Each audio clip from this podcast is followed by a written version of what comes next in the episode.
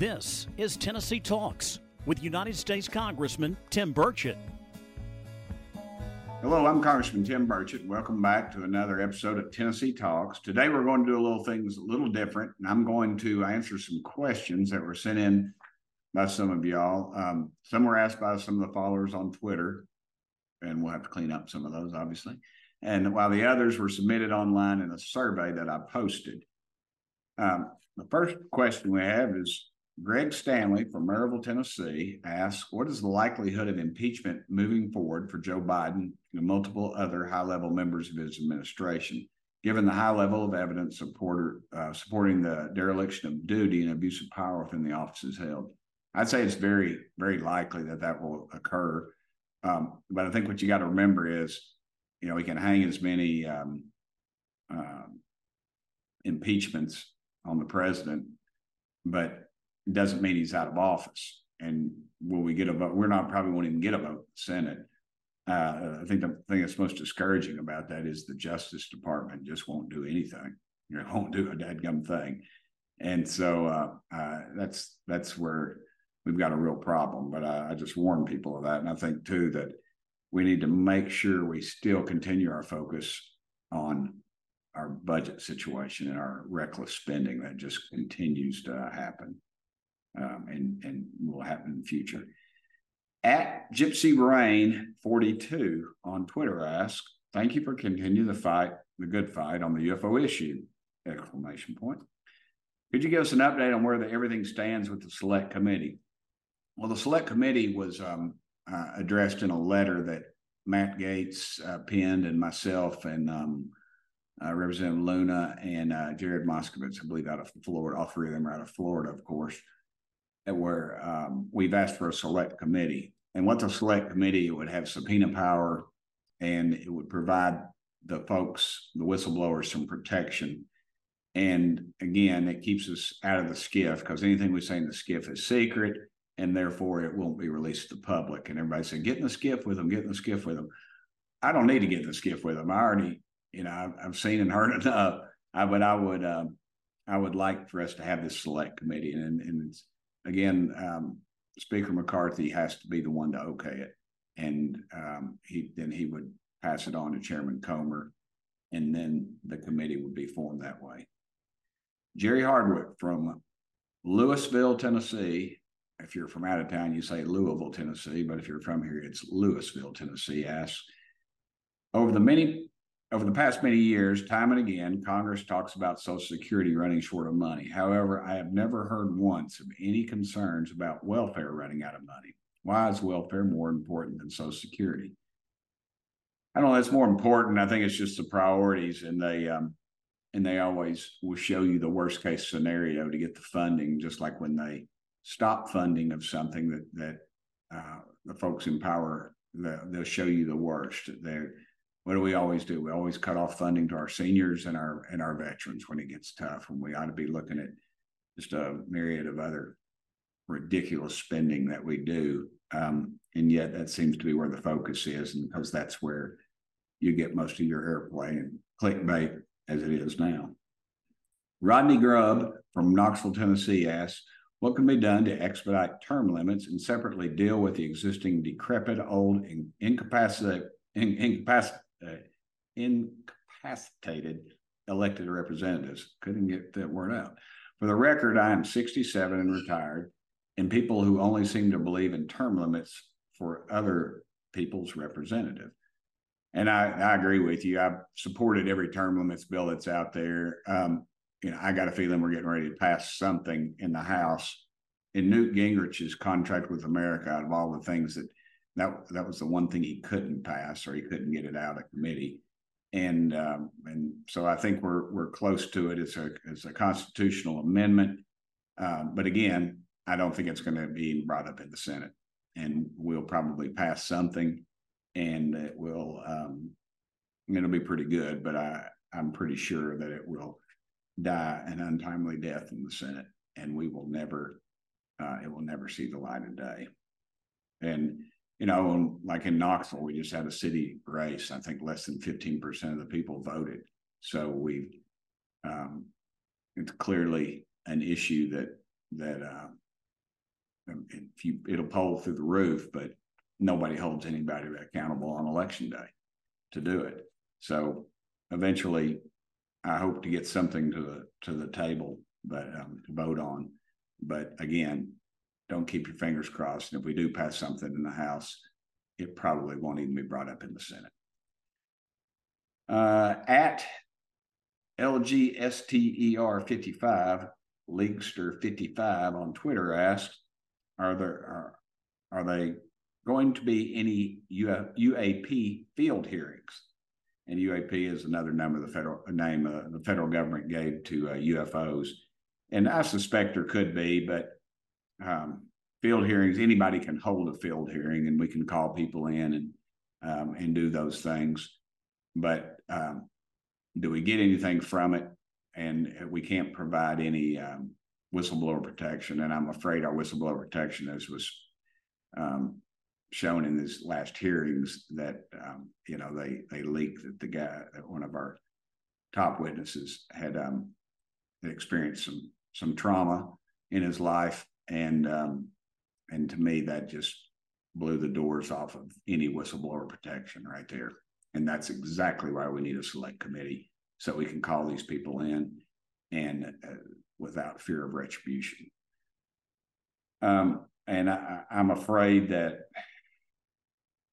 they're going to shut us down on this issue for now. And I'm not, I have a lot of theories why, but probably don't have enough time on this podcast to go into it. But we were definitely over the target, because there was, from staff members in our own party to other congressmen to, you know, the alphabet agencies, the Pentagon, everybody put an obstruction up. Even when we wanted to have a press conference, they tried to curtail that and put us in a small room that was basically under construction.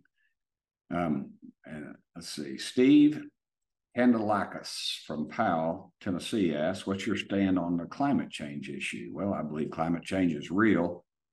I do believe that, and I believe we should be better stewards of our land. I'm an organic gardener and farmer, really. I don't grow much other than grass, but we don't use any chemicals that don't occur naturally. So we don't use chemicals, we use horse manure, and that's obviously chemical. But and so I'm very much in tune to that. And I can remember as a kid, driving with my parents going to Church Street United Methodist, an old VW Bug, and the windows would be down. We passed Robert Shaw, and literally, if they were making plexiglass, your eyes would water and your nose would run. It was that the smell was that putrid. It was just that rough. And we're going along. You'd ask people today, it's the worst it's ever been, the environment. No, it's not. It's probably the best it's been in 100 years, actually, because we've got a lot of restraints, but we seem to be the only country that follows that. And every time we tie our hands on one of these treaties, India, Russia, China, you name it, they don't follow it. And we're the only ones that do. And it just further puts us behind the 8 ball. We really want to do something. I think we ought to follow what God's plan is. And we need to plant more dadgum trees. It's proven that if we planted a trillion trees, which is a huge number, but we're $32 trillion in debt. So if you can extrapolate that a little bit out across the entire globe, though, if we did that, we could set carbon back. It would restrain it more than the system. It's basically what it does, and we could do a lot for the environment that way.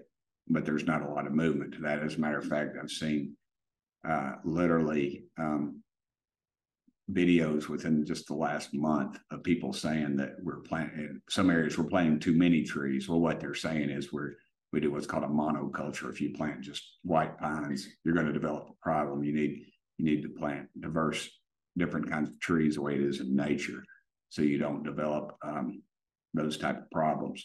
And I think that can go a long ways towards fixing the environment.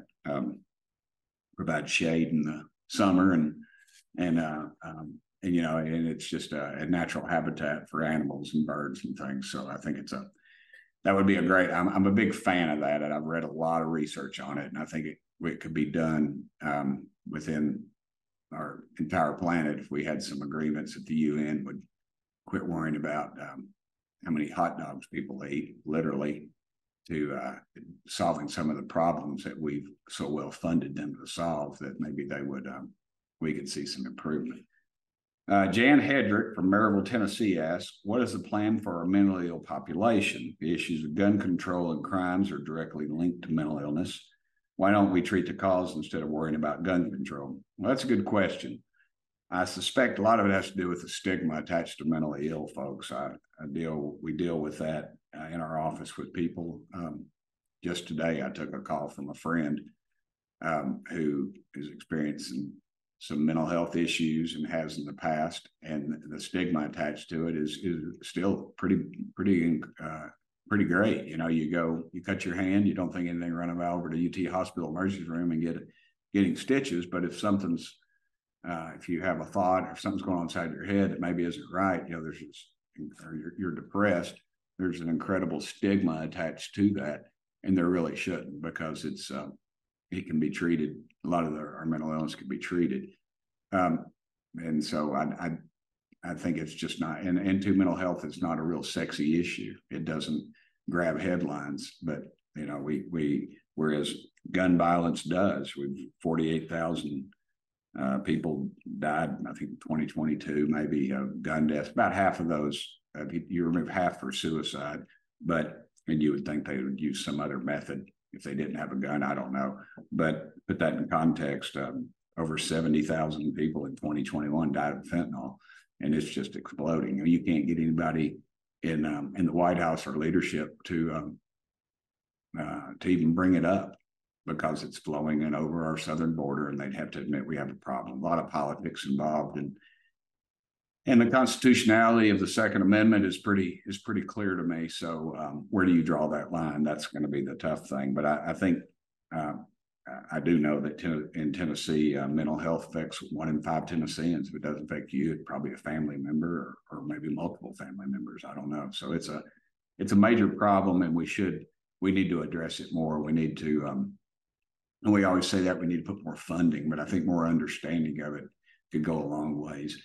And in the actual treatment of what actually works and what doesn't. I think there's a lot of duplication, and we've seen in the past where prescription drugs are given out to people that maybe they need maybe more counseling, or maybe they need more prescription drugs, but, and also they'll issue maybe a month's worth to somebody, and then they feel like they're okay. So like when you get a cold, well, I don't have the sniffles anymore, I'm great. And then they get back off of it, and then they have another episode, which is even greater. And sometimes it can take over 30 days for the chemical effect to take over their system and to get their brain aligned correctly.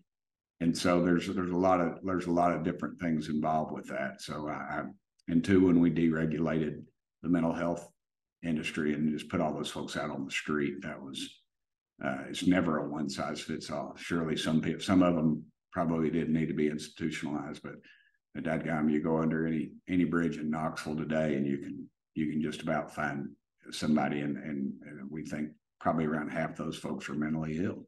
So it's a real problem, and we're not addressing it right now. Just throwing more money at the problem is not going to address it, and that's not an easy answer, Jan. And some people are going to have to just have to deal with the real facts, and they won't do that. The only time they ever deal with is when we have a calamity and the person was mentally ill, and they go back and look at it. And it seems like we could do a lot more preventive than we do. But that, again, it doesn't sell. It doesn't, you know, it's not clickbait. It doesn't gin up the support. So we tend to demonize things and then look for a cure when we should have cured it on the front end. But anyway, I want to thank everybody for the questions, and if y'all just keep them coming, we'll answer them. I love to answer questions, especially if I know the answer. If I don't, I'll try to get back to you. But anyway, I want to thank everybody for the great questions, and I'm sorry we couldn't answer them all in the limited time frame. And I'm Congressman Tim Burchett. I want to thank everybody to listen to another episode of Tennessee Talks, and thank y'all for sending me here. Thanks for listening to this episode of Tennessee Talks. Please subscribe to the show on Apple Podcasts, Spotify, or wherever you listen to your podcast. Keep up with Congressman Burchett by following Rep. Tim Burchett on Twitter and Instagram, and Congressman Tim Burchett on Facebook and YouTube.